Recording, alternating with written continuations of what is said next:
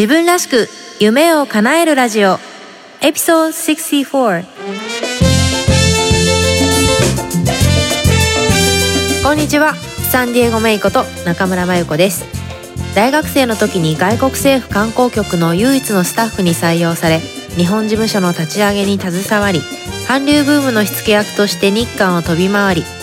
30代を手前にアメリカに単身移住。大好きなサンディエゴとメキシコを股にかけてお仕事しながらオンラインビジネスを立ち上げたり大学で講義をしたりと理想のライフスタイルを形にしてきました。プライベートでは台湾人の夫と結婚し働く母として海外での子育てに奮闘しています。ポッドキャスト自分らしく夢を叶えるラジオはそんな私メイが理想のライフスタイルを実現したいリスナーのあなたを応援する番組です。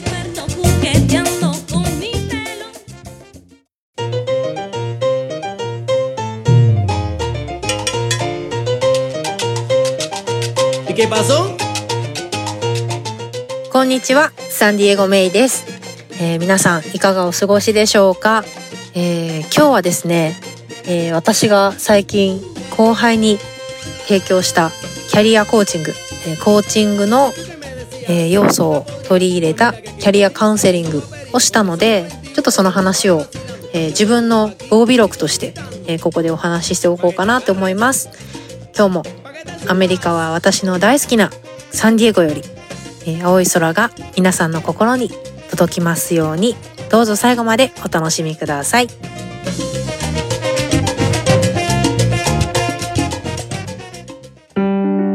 自分らしく夢を叶える。はい。今日は、えー、キャリアコーチングのお話です。まあ何度も言ってるようにね私は今年の目標は頑張らないなのでえー、いろんなこれまでやってきたコンサルティング、コーチング関係のお仕事とかね、はやめて、えー、お勤めとそれから留学関係の仕事はちょっとやってますけどね。えー、それに絞ってやってるんですけど、えー、っと、2月ぐらいだったかな。えー、自分の後輩、こっちのアメリカのね、大学の後輩が連絡してきて、まあちょっと悩んでるから相談に乗ってほしいっていうふうに言われてたんですね。で、ちょっとその時期自分もなんかいろいろ忙しかったり、体調がね、ちょっと寝不足だったりして、伸び伸びになっちゃってたんですけど、あの、ようやく、えー、会うことができて、ついさっきちょっとお話ししてきたんですね。で、で、どうしたの？っていう話から、いやー、ちょっと悩んでます、みたいな感じからして、で、彼女は、えー、日本で、まあ、ある、まあ、みんなもよく知っている会社で勤めた後に、学生時代に来てたアメリカにもう一度来たいっていうのでね、えー、留学をこっちでして、で、まあ運よくね、えー、私のいるこのサンディエゴで仕事を見つけて、えー、会社からビザをサポートしてもらって、ちょうど2年ぐらい経ってるのかな？うん。仮に、えー、A さんとしましょう。うん、A さん。ね。で、A さんがそんな感じで、まあ2年ぐらい経ってます。2年だったかな ?3 年だったかな？まあ2、3年経ってますっていうのところで、えー、悩んでると。で、まあ仕事がね、なんかちょっとその自分に合ってないんじゃないかと感じるとかね。まあそういう悩みから、まあ集まるところはアメリカに残るべきか、日本に帰るべきかっていうふうに悩む。ね。これもね、結構多くの人が悩む悩みなのかななんてね、選択肢があるとね、それだけ悩ま、悩ましいっていうのはあるんですけど、で、まあそれぞれにね、いいところがあって、なんかこう日本のいいとこもあるしね、アメリカに住むいいところもあるしっていうので、で、なんかこうもやーってしてる感じで、ちょっとスッキリしたしてない感じで、で、なんか、私が質問したのは、まあ、そもそもね、アメリカに来る前、どうしてアメリカに来たかったのかっていうのをもう一回思い出してみて教えてくださいっていうのとか、あとは、うん、その時のイメージとかね、そのアメリカに来てどんな自分がどんな暮らしをしてるようにイメージしてたかっていうのと比べて今何が違ってるのかなっていうのとかね。なんかこう、あの、もっと旅行してるかと思ったけど、いろんな事情でできてなかったとかね。とか、まあいろいろ、まあその、いろいろな点を挙げていって。で、じゃあそれは日本に帰ったら解決するかなっていうのを考えてみて、まあ解決しそうだと。だけど、まあ日本に帰ったら日本にはないそのサンディエゴの良さみたいなね、なんか気楽な部分とか、なんかインターナショナルな部分とかね、そういうのもあるっていうので、うん。で、まあいろいろ話してて、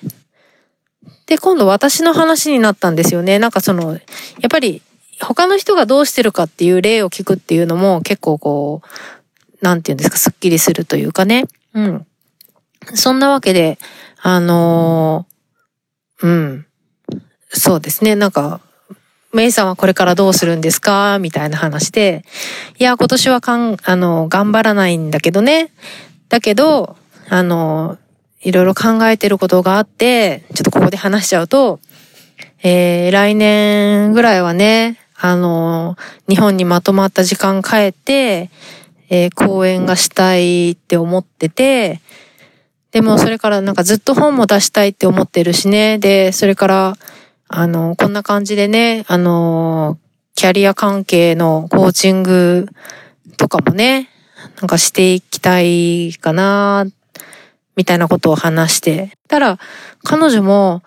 あ、それっていわゆる脱サラですか？みたいな形になって、脱サラ自分も興味あるんですよね？とか言って、え、そうなの？って言ってなんか、企業にお勤めするのが好きなタイプなのかなと思ってたんで、私は意外だなと思ったんですけど、ああ、そうなんだって言って。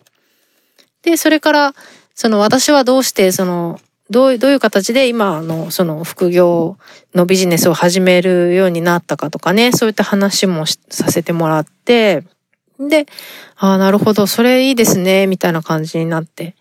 で、自分だったら何する？みたいな。脱サラしたいなら何するの？って言ったら、わかんないんですよね、とかって言って、わかんないと言いつつも、でもなんかいろいろ話してるうちに、私ヨガ好きなんですよねって言い出して、で、その子がヨガ好きって聞くのが初めてで、え、そうなの？って言って、そうなんですよって言って、私、ヨガのインストラクターになりたいって思ってるけど、世の中にヨガのインストラクターとか山ほどいますからねって言うから、え、でも、ヨガのインストラクターいっぱいいるかもしれないけど、え、需要あるでしょ？うって言って、しかも、こう言ったんですよ、その、ヨガって一言に言っても、いろんなヨガのインストラクターっていて、それぞれにいい持ち味があるよねって言って、で、私が知ってる人、知って、直接知ってる人ではないんですけど、ある人は、その自分が、自分の体が硬いらしいんですよね。硬いから、硬ヨガっていう名前をつけて、あの、ヨガのインストラクターを。自分は体が硬いんだけど、ヨガのインストラクターをしてて、で、まあそれがいいっていうので、その人のまあ魅力だったりとかね、まあスピリチュアルな部分なのかもしれないんですけど、いいって言って、なんかその、それでまあファンがついてね、あの、ヨガインストラクターとして活躍してる人もいますし、っていう話とかね。とか、例えば去年だったら私は妊娠してたからマタニティヨガをやってて。で、そこにはマタニティヨガの先生がいて、まあそこにはコミュニティがあって。っていう形で、まあ、ヨガの先生っていうのはいっぱいいるけど、それぞれに持ち味がありますよねっていう話をして、で、私もヨガするけど、やっぱりいっぱいヨガの先生いるけど、この先生が好きっていう人いるよねって言ったら、いるいるってなって、で、私もいるって言って、で、その先生は、なんか、その、スタジオで教えるだけじゃなくて、なんか週末にイベントをして、ヨガとクラフトビールとか、ヨガと、えっ、ー、と、ベジタリアンメキシカンフードを食べるとか、あとなんかこう、エクアドルに、えー、みんなでリトリートに行くとか、そういういろ、イベントごともいっぱいしてて、で、ファンがついてて一緒に行くみたいなのをやってるから、そういうのやっても面白いよねっていう風に言ったら、あ、そうですねってなって、自分だったら、なんか、なんかこういう風な形で、なんかこう、自分の持ち味を出していきたいみたいなアイディアがどんどん出てきて、それすごいいいアイディアじゃんって言って、とか、まあ最近とかその私はよ、スタジオに行く時間をこう捻出するのに苦労してるから、家に来てもらうみたいな、そういうのもいいよね、とかって言って、いろいろできることってあるよねってなって。で、そのヨガの話を始めた時の彼女の顔が、わーって明るくなったんですよ。で、あ、もう彼女はこれなんだなって思ったから、今すごい顔明るいよって言って、やっぱこれなんじゃないって言ったら、あ、なんかもう今日本当お話できてよかったですって言ってもらって、そう。で、彼女が言ってたのは、今までは、その今の仕事でいかに自分を満足させるかとか、そういうことばっかり考えてたけど、まあ、仕事は仕事でとりあえず置いておいて、それ以外の部分で、その自分がハッピーになる、自分が満足できる、そういったこう、なんかものを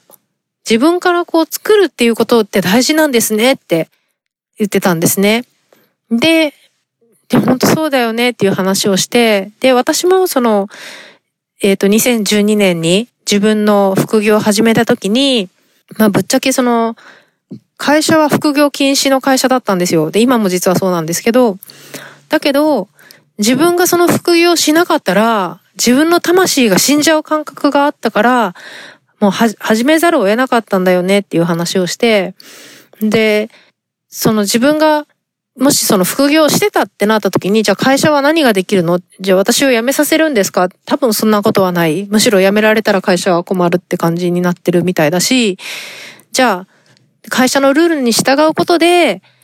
その副業しちゃダメっていう理屈のない、どうしてダメなのか私は未だに理解できない。ね、昔から、昔の働き方の名残だと思うんですけど、そんな中で、じゃあそれに従ったからって言って、私は幸せにはなれないし、幸せになれないことで、それをじゃあ会社が責任取ってくれるんですかって言ったら取ってくれないよねって。だから、結局自分の幸せとか、自分の生きてる意味、自分の人生っていうのは、自分が責任を持って、自分でこう、デザインしていくしかない。で、それはもしかすると、他の人に嫌われることだったり、他の人の価値観には合わなかったり、時にはちょっとルールを破ったりグレーなゾーンになっちゃうかもしれないけど、やっぱり自分に正直に生きるっていうことが自分の幸せにつながるよねっていう話をさせてもらったんですね。うん。で、同時に私もこれからやりたいこととか話していくうちに、いや、でもここはね、こういう問題なんだよね、とかって話していくうちに、あ、でもこれはこうすればいいかとかね。あんまりその悩んでたのは大きな問題じゃなかったなっていうのが、私の方も話してるうちにね、なんかちょっとスッキリして、なんかお互いこう晴れ晴れしい気持ちで、じゃあ頑張りましょうね、みたいな。また1ヶ月後に進捗確認しますねっていうふうに私はお伝えして、えー、お別れしたんですけど、ちょっとね、あの、そういうコーチングはお休みしてたんですけど、久々にそれをできてね、私もすごいスッキリして嬉しかったし、彼女も本当に明るい顔になってね、あ、それが自分がやりたいことだったんだって、なんか、彼女はね、それまで、あの、まあ、自分たちの時代の人っていうのは、もう生まれながらに物がいっぱい溢れてて、そんなにお金にも困ってなかったから、何が自分がしたいのかっていうのがわからないんですよね。で、私た、私だけじゃなくて、そういう人っていっぱいいると思うんです私の周りにもって言ってて。まあ確かにそう、そうだろうなって思うけど、だけどね、その、やりたいことの答えって、本当は自分の中にある？あると思うんですよ。もうすでに自分の中にある。だけど、それが怖い。不安。なんか自分が失敗したらどうしようとか、できないっていうのが分かっちゃうのが怖いとかね。それが理由で口に出さなかったりとか、自分の中でこれはできないものだって却下してたりとかね。なんかそういうことって多いのかなって改めて思いました。ね。そんなわけで今日後輩の A ちゃんとの、えー、コーチングのセッションがあったんですけど、この話を聞いてみて皆さんはどう思われましたか？ね。皆さんは最近これがやりたいっていうことが明確に見えてますか？で、まあ、もしね、あの、見えていたとしたら、なんか、それができない理由っていうのが、ね、どんな理由を挙げてたでしょうか？ね、この機会に皆さんも、皆さんのキャリアとかね、生活の充実度とかを振り返るきっかけになればなと思って、このお話してみました。でね、今年はあの、頑張らないなので、えー、残念ながら、あの、オンラインでもオフラインでも、えー、キャリアコーチングっていうのはしてないんですけど、来年以降はね、もうちょっと時間をしっかり、こう、投資してね、なんか私も本当に今日もお話しして思ったけど、一対一で人の話をじっくり聞いて、その人に合う質問を、えー、繰り出したりとかね、そこからこう、なんかその人の中にあるものを引き出したりっていうのが、やっぱり好きだなって改めて思ったので、また来年以降はね、これを聞いてる皆さんの中でね、ぜひお話ししたいっていう方がいたら、えー、お話しするチャンスを作っていけたらなと思ってるので、えー、楽しみにしていてください。ね、なんかコーチングって日本でも少しずつね、広がってきてるみたいですよね。うん。もっと広がっていくと。ね、で、コーチングっていうのは自分にもできるというかね、ある程度その身につければ、まあ一番いいのは、あの、第三者の視点というかね、他の人の視点で、えー、質問を繰り出してもらって、まあ考えるっていうのがいいと思うんですけど、ある程度は自分でもできるので、すごくいいスキルだなと、個人的には思ってます。うん。あと、スピリチュアルな話にも少しなって、ここ数年っていうのは、その、まあ、ちょっとすごいスピリチュアルな言い方をすると、次元上昇が起こってるっていうらしいんですけど、要は、まあ、時代が変わってきてるってことなんですね。で、これ、例えば、あの、これまでは、その、経済が第一、まあそのお金が一番大事っていう考え方が浸透してた世の中でしたよね。でも最近は何が大事かっていうと、やっぱり幸せとか生きる意味そういうのが大事になってきたっていうので、まあ一つの会社にずっと勤めるとかね、その、いかにお金をたくさんもらうかみたいな時代じゃなくなってきてますよね。で、これをなんかこうなんとなく感じてる人もいるし、あの、まだこう感じれない人もいるし、あとまあやっぱり年配の人とかだとね、まあちょっとそれに、こうその時代に追いつけなくて感じれないい人とかね、もいるかもしれないんですけど、まあそういうこう時代が変化している、そんな世界に今私たちは生きてるんですよね。本当これからはそういう自分にとっての幸せとは何かとか、自分にとっての生きる意味は何か、ね、こういうのがえー、大事になってくるかなと思います。ね。また、こんな話を皆さんと少しずつできたら、えー、すごく嬉しいなと思ってます。自分らしく夢を叶える。今日の番組いかがでしたか？もし気に入っていただけたら、購読ボタンを押していただき、お友達にもおすすめしていただけると嬉しいです。ウェブサイトサンディエゴメイドットコムでは、今回の内容はもちろん、他にも元気の出て役立つコンテンツをブログバージョンでお届けしています。それから夢を叶えるスピードを上げたい。すでに自分スタイルを確立するために動き出している仲間とつながりたい方は、ウェブサイトサンディエゴメイドットコムからメイのメルマガにぜひご登録ください。自分らしいライフスタイルを形にするための無料ワークシートやポイントもウェブサイトでゲットしてくださいね。理想の働き方とライフスタイルを実現するために、今やるべきことをできることから始めていきましょう。今日も最後までお付き合いくださりありがとうございます。それでは次回またお会いしましょう。Have a great day! Bye bye!